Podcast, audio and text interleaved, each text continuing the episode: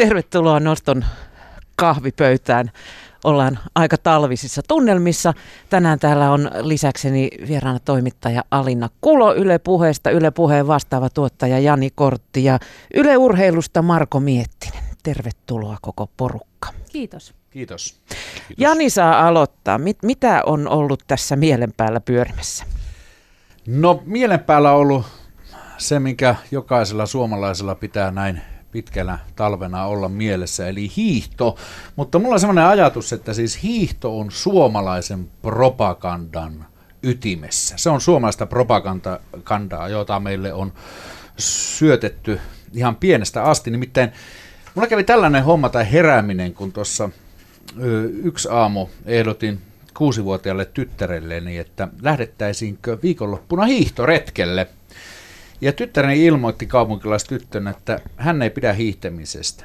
Ja mun täytyy sanoa, että mä en siis voi valehdella. Ja nyt ihan disclaimerina, mä itsehän rakastan hiihtoa, kun Saariselällä... Pohjoisen poika. Niin, ja Saariselällä, niin siis nykyään varsinkin keski-ikäisenä, kun pääsee Lapin tuntureille hiihtämään ja tuntea siellä ne, kuinka ajatukset tuulo, tuulettuvat siinä samalla. Mutta siis kyllähän mulla niin lämmin läikähdys tuota, tuntui rinta-alassa, kun tyttäreni ilmoitti, että hän ei halua lähteä hiihtämään, hän ei pidä hiihtämisestä, koska mä tajusin, että mä oon vihdoinkin päässyt vanhemmuudessani siihen pisteeseen, saanut sen täyttymyksen, että nyt pääsee kostamaan. Nyt pääsee pakottamaan lapsi hiihtoladulle, koska se on jokaisen suomalaisen va- vanhemman velvollisuus. Ei houkutella, vaan pakottaa hiihtää. Kuuluuko se kansalaistaitoihin sun mielestä? Kyllä, kyllä. Se, siis, siis hiihtäminen. Niin. Virallisen Suomen ja Suomen Yleisradion edustajana totta kai hiihtäminen kuuluu suomalaisen kansalaistaitoon ja jokaisen suomalaisen pitää hiihtää. Tästähän on siis... Kouluun kesät, talvet, niinkö? Kyllä, mm. siis ja, ja mikä parasta, siis hiihto on niin pyhä lehmä suomalaisille. Näkihän se, että kun vuoden urheilijaksi valittiin toista vuotta putkea suomalainen mieshiihtäjä, kertoo hirveän paljon siitä ja pitää muistaa... Ei voinut valita keihäheittäjän. Ei, niin, ei voinut ja keihäheittokin jää kakkoseksi, koska pitää nyt muistaa, että suksilla vallotettiin aikoinaan puna-armeijan selusta ja sitten myöhemmin niin tuota, sillä saatiin palautettua sodassa ryvetetty kunnia, kun hiihdettiin Suomea maailman kartalle. Sä oot kyllä niin her- rantaset sun muut mukana. Niin, ja, Kerroitko ja, nämä lapsellesi? En kertonut, eikä kertonut myöskään sitä, että ei se hiihtäminen ollut pelkästään, vaan olihan sillä siis mukana saksalaista metaamfetamiinia, mutta kuitenkin sekä rauhassa, sodassa että rauhassa. Mutta siis tämä, että, että onko siis suomalainen, hii, tai onko hiihto, tämmöinen kansalaisvelvollisuus niin, ja tällainen niin kuin ylpeyden aihe, niin pitää muistaa, että toinen meidän niin kuin sodan jälkeinen ylpeyden aihe on niin kuin peruskoulu ja koulutus. Ja mä muistan vuonna 84 Sarajevo olympialaisessa, niin siinä nimenomaan yhteiskuntaoppi ja kansalaistaidon tunnit jäi sikseen, kun istahettiin luokkaan kuuntelemaan, huom, ei katsomaan televisiosta, vaan kuuntelemaan radiossa, kun Marja-Liisa hiihti tai Aki Karvonen hiihti hopeaa. Niin kukapa muistaa Aki Karvosen. No, sinä, vuodelta 84, niin. niin, niin Mutta mut, mut, muistatko samoista kisoista yhdistetystä Jouko Karjalaisen hopeaa, Jukka Ylipulin pronssi ja, ja Rauno Miettinenkin oli kuudes. Muista. Mä sanon, että nyt palataan siihen sun tyttäreen. Miten ne hiihdosta no, niin, niin, niin, mutta mi, on, onko hän hiihtänyt? Mistä hän tietää, että hän ei pidä hiihtämisestä? On. Hän, me testattiin, kun itse olen tuota Pohjois-Suomesta kotoisin, niin käytiin aikoinaan testaamassa pari vuotta sitten, kun hän oli nelivuotias, niin käytiin testaamassa hiihtoa, ja kyllä samanlainen ylpeyden kyynel vierähti poskille, niin kun tytär makaa hiihtoladulla ja huutaa, että miksi minun piti suostua tähän. Päättyykö perinteisesti, että kannoit hänet kysymys, pois sieltä? Nyt, nyt ensimmäinen kysymys. Oliko hänellä siteet vai remmit? Ei, kyllä oli ihan siteet. Joo, kyllähän se oikeasti ne pitäisi niillä liian leveillä tota, siteillä varustaa. Remmellä. Ei, ei ikinä ei lapselle saa laittaa semmoista. Ne on armeijan juttuja, mutta lapselle ei saa Joo, joo, ei tietenkään, mutta sehän, niin, tähän sitä haluaisi tietysti empaattisena kasvattajana, että lapsella olisi mahdollisimman niin kuin, pehmeä lasku tähän tota karuun hiihtämisen maailmaan, mutta kyllähän se rangaistuksenahan se kuuluu olla. Mutta palatakseni tähän propaganda koska siis suomalaisen, luon, siis suomalaisen luontosuhdehan syntyy aidoimmillaan vaan sukset jalassa. Ei maastopyörällä, ei vaelluskengät jalassa, et ei saa minkäännäköistä kontaktia suomalaiseen luontoon oikea suomalainen, jos ei sillä ole sukset jalassa ja se on hiihtämässä. Mielellä umpihangessa. No joo, se olisi tietysti kaikista paras, sehän on se kaikista komea juttu. Tai suolla. Niin, ainoahan meillä se ongelma, että toinen, millä päästään samanlaiseen luontosuhteeseen, olla lähellä luontoa, on menemällä marjametsään, johon on kanssa aivan mahtavaa pakottaa lapset mukaan. niin, niin, tota, mutta harmi on se, että kun nykyään no, pitää olla aika vetinen suo, jos hilla soille lähtee niin, että joutuu laittaa sukset jalkaan, kun ei, ei suksilla ei pääse Ja vielä noita pahanmakuisia marjoja poimimaan. Mutta kyllähän olisi se hieno ottaa lapsi niin kuin hiihtämään tuota, sukset jalassa marjametsään, niin se olisi vielä hyttysten keskellä. Mutta siis mikä tästä on tämä propaganda, niin nyt kun hiljaan kävi meidän ihan maan presidenttikin tuolla Kiinassa, ja urheilugaalassakin hienosti kerrottiin, kuinka suomalainen hiihto onkin vientituote. Ja mikä onkaan parempi viedä siis hiihtoa, tätä suomalaisen, suomalaisuuden ydintä ja tätä, millä meillä on aivopesto pienestä asti koulun pihalta lähtien tähän hiihtämiseen ihmeelliseen maailmaan, niin kuin se olisi jotenkin täysin erityisasemassa meidän niin kuin koulujärjestelmässäkin, niin viedä se Kiina, joka on propagandan luvattu maa, ja olla osana sitä Kiinan propagandakoneistoa suomalaisella propagandakoneistolla. Näittekö te sen kuvan, jossa Eurooppa- ja kulttuuriministerimme Sampo Terho hiihti Kiinan tuota suurlähetysten pihalla? Vuoden lehtikuva, siis palkinnon on mentävä Jyri Lintuselle, joka tämän otoksen oli.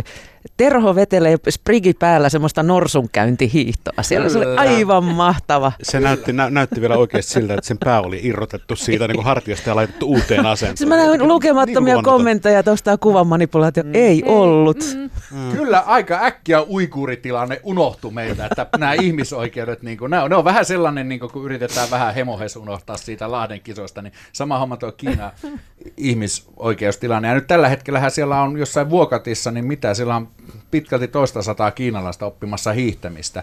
Ja Kiinan kulttuuriministeri... Siellä on hiihtämistä oppimassa, siellä on yhdistettyä oppi, oppimassa ja kaikkea. Siis niin kuin, Miettinen, sä tulee koko ajan sitä mäkihyppyä. Lainatakseni Jari Tervoa, joka aikana kirjoitti uuteen Suomeen, että eikö se yhdistetty on nimenomaan se niille, jotka ei osaa kunnolla hiihtää tai hypätä mäkeä. Tämä oli siis Jari Tervo ajatus, ei, ei, ei minun.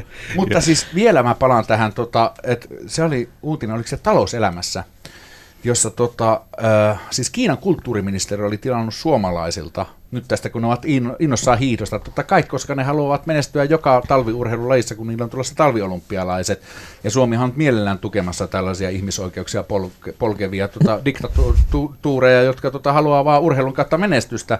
Sehän on nähty myös meidän presidenttimme jääkiekkootteluissa, jotka ovat vaan tällaista hauskanpitoa mutta takanahan paljon enemmän, niin Talouselämän lehdessä kerrottiin, että tosiaan Kiinan kulttuuriministeriö on saanut suomalaisia su- suksia 700 000 kappaletta tilata.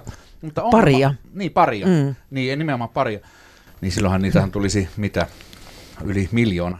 Olisiko tässä nyt Suomen vientiteollisuuden pelastus? No niinhän sitä luulisi, mutta ongelmahan on kuulemma se, että Suomessa ei pystytä tuottamaan 40 000 suksiparia vuodessa, joka on niin ihan järjetöntä, että Suomeen ei saa tavaraa viettyä tarpeeksi niin Kiinaan. No miksei ne teetä niitä Kiinassa? No, tätä mä just mietin, että Kiinassahan se niinhän kaikki teettää, että miksi ne teetä sinne nyt kun olisi kysyntää, mutta että ei se ole tärkein ne sukset sinne vientituote, vaan nimenomaan tämä asenne, tämä, että tämä suomalainen hiihto? Ja kuinka paljon me voidaan tämmöistä niin propagandan vaihtoa harrastaa Kiinan välillä ja muuta, että tajuta yhtäkkiä, että se koulun, koulun pihalla seisova sauvat, sauvat kädessä ja sukset jalassa oleva pienokainen niin on oikeasti, oikeasti samanlainen kuin se siellä tuota, ää, suuren vallankumouskuoron joukoissa seisova pikkutyttö, joka heiluttaa sitä Kiinan lippua ja laulaa. Mutta siis Suomihan voisi todella viedä osaamista tonne, tonne Kiinaan, nimittäin ähm, Harri Kirvesniemi Harcha, mm. itsekin äh, suksitehtaan en tiedä onko toimitusjohtaja vai omistaja vai mit, hefe, hefe, hefe. Mm, niin, niin hän oli sitä mieltä, että kiinalaiset haluaisivat 4,6 miljoonaa paria näitä suksia.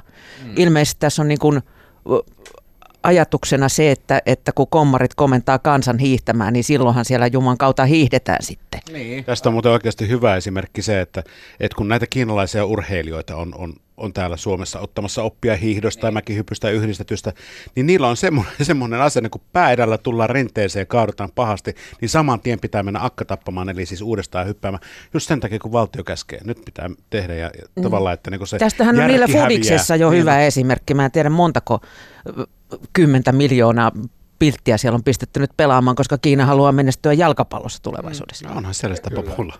Ja samalla laillahan se Suomessa oli, että lähdetään hiihtoladulle ja jos ei maita, niin sitten jatketaan hiihtämistä, koska, koska tota, noi, se on velvollisuus. Mm. Et kyllä mä ymmärrän ihan täysin tätä, että miksi suomalainen hiihto on vietituote tuote, tuota, ää, Kiinaan, koska siis taustalla on samanlainen propagandakoneisto. Paljon sulla on kilometriä takana tältä kaudelta? Sulla? Sulla.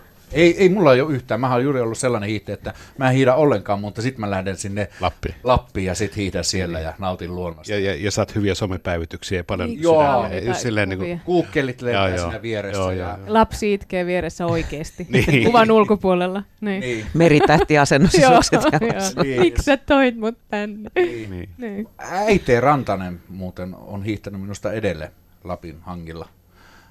Siitä on joku kymmenkunta vuotta, että se oli silloin jo lähempänä 90. On joo, mä näin jonkun, jonkun tota somepäivityksen aikoinaan, jolta oli hiihtohalut kadonneet täysin meidän ikäiseltä ihmiseltä, kun äiti oli pistellyt ohi siellä. No totta kai, mutta kun mä hiihdän Lapissa, niin ei ole se nopeus, vaan se luonnon nauttiminen voi olla yhteydessä. Hei, suksi, hyvät suksethan ei riitä. Tärkeä osa suksimista on myös pukeutuminen. Onko sulla kortti semmoinen puikea aerodynaaminen asu, jossa pistelet menemään? Ei ole, mä harrastan yleensä siis sellaista ihmeen kauan kestänyt, varmaan liki kohta 30 vuotta kestänyt tällaista tuota tuulipukua, joka on kotipuolessani ikään kuin tämmöinen niin kuin perintökalleus. Status. Status, se on aikoinaan myyty, tuota, niitä ei enää olla, vaan onko noita kesportteja, ei ole, niin voi sen mainostaa. Aikoinaan Oulun kesportista ostettu, se oli jollain kymmenellä markalla semmoinen tuulipuku, jota kutsuttiin Oulussa Tuiran kansallispuvuksi, siis liittyen tähän tuota kaupunginosaan, vanhaan työläiskaupungin osaan, niin Tuiran kansallispuvuksi. Niin mulla on aina semmoinen mahdollisimman epämuodikas tuulipuku. Siis sulla on tummansininen neljän viivan tota, hi- Ei ole, ei ole semmoinen vaali, se on vielä semmoinen tämmöistä vähän niin kuin 890, että siinä on paljon mahdollisimman kirjava. Ah, okay. Mutta siis tämä nyt kuulostaa siltä, että jotenkin hiihtäminen olisi kauhean in, mutta tavallaan kuulostaa sitten Niin. samaan aikaan se ei kuulosta. Se on aina ollut mä en, in. Mä en, mä en niinku tiedä itse asiassa, okei okay, asun kaupungissa, mutta enpä tiedä juurikaan ihmisiä, jotka kävis säännöllisesti hiihtämässä. Edes näillä laduilla, mitä täällä kaupunkialueella jossain tehdään. Sä elät omassa hiihtämättömyyskuplassa. Kuplassa. Tämä on Kyllä. taas tämä kupla. Sä, sä oot nyt vähän kyllä itse asiassa, Alina, mä oon aina pitänyt sua aika trendikkänä ihmisenä, niin sä oot nyt itse asiassa pikkasen jäljessä tässä trendissä, koska siis ää, nimenomaan nyt on löytäneet nämä urbaanit urbaanit tuota, milleniaalit, niin tämä tai ei kaikki, mutta osa on just niellettään propaganda, että yhtäkkiä se on heidän mielestä coolia. Kun näinhän se aina menee näissä trendeissä, että joku, joka on niin syrjitty, niin joku keksi, että tämä onkin coolia. Kohta ne alkaa pelaa pesäpalloa. Mm. Tämä Niin. menee aina näin. Niin, Ke- onhan ke- kesällä fiksit ja talvella nanot. Niin kyllähän nyt näiden lumien tota, ja hankien tullessa niin on ollut sit näitä uutisia niistä yksittäisistä ihmisistä, jotka hiihtää jostain Espoosta keskustaan ja saa sillä palstatilaa ja kuvansa lehteen. Et ilmeisesti joku sitten kuitenkin hiihtää myös kaupunkialueellakin jopa. Mm. Mm. Peltsi. Niin, kyllä. Mikko. Niin. Missä hän ei hiihtäisi. Riittää täällä käytävillä. Kyllä se on. Mutta se edelleenkin, että tosiaan pitää muistaa, että jos suomalaisessa kaanonissa, niin hiihto on ylivoimaisesti paras liikuntamuoto ja se on ainoa tapa, millä suomalainen pääsee yhteyteen tämän ikiaikaisen luonnon kanssa. Eli sauvakävely on jo minusta tuota huijausta. Että kyllä ne pitää olla ne sukset ja näin, niin kyllä se on, se on, pitää muistaa. Ja toivottavasti tämä pysyy näin. Ja mu- toivottavasti nyt niin kuin kaupungeissa, ihan etelän kaupunkeja myöten, niin edelleen säilytetään opetussuunnitelmaan se oppilaiden pakollinen hiihto. Oi jumakaan. Niin, että siitä Joo, pääsee kyllä. ne osaa lintsaamaan ja saa kasvatettua ne lapsuuden traumat. Ja tätä perintöä voidaan jakaa seuraavalle sukupolvelle, että edelleen pakotetaan lapset sinne hiihtoladulle. Muuten kasvat, äh, kannatan vapaata kasvatusta, mutta hiihtopakko pitäisi säilyttää kasvatus- ja opetus. Sitten pitäisi myös opettaa niiden suksien voitelu, koska ilman sitä se ei ole kyllä mitenkään kivaa. Ei nykyään Ei. enää tarvi voi. Ai jaha, Ei, ei, ja- huomaatte, mä en Eihän tästä kivuudesta, siis onko se kivaa, eihän tästä ollut siitä kysymys päinvastoin, koska sillähän se jo nimenomaan löytyy se oikea suomalainen asenne, kun joutuu sen kahden tunnin mittaisen tuota liikuntatunnin aikana hiihtää se ylipitkä lenkki, ja niin, että siitä puolet menee siihen, että joutuu koko ajan potkii sitä tuota hirveätä lumiköntsää siitä suksenpohjasta. Kyllä pois. mä niin Toi, toi on nopein, nopein tapa et, aloittaa esipuberteetti-ikäisillä tytöillä menkat. Kiitos tämän päivän kahvipöytäkeskustelusta. Jani Kortti, Alina Kulo ja Marko Miettinen.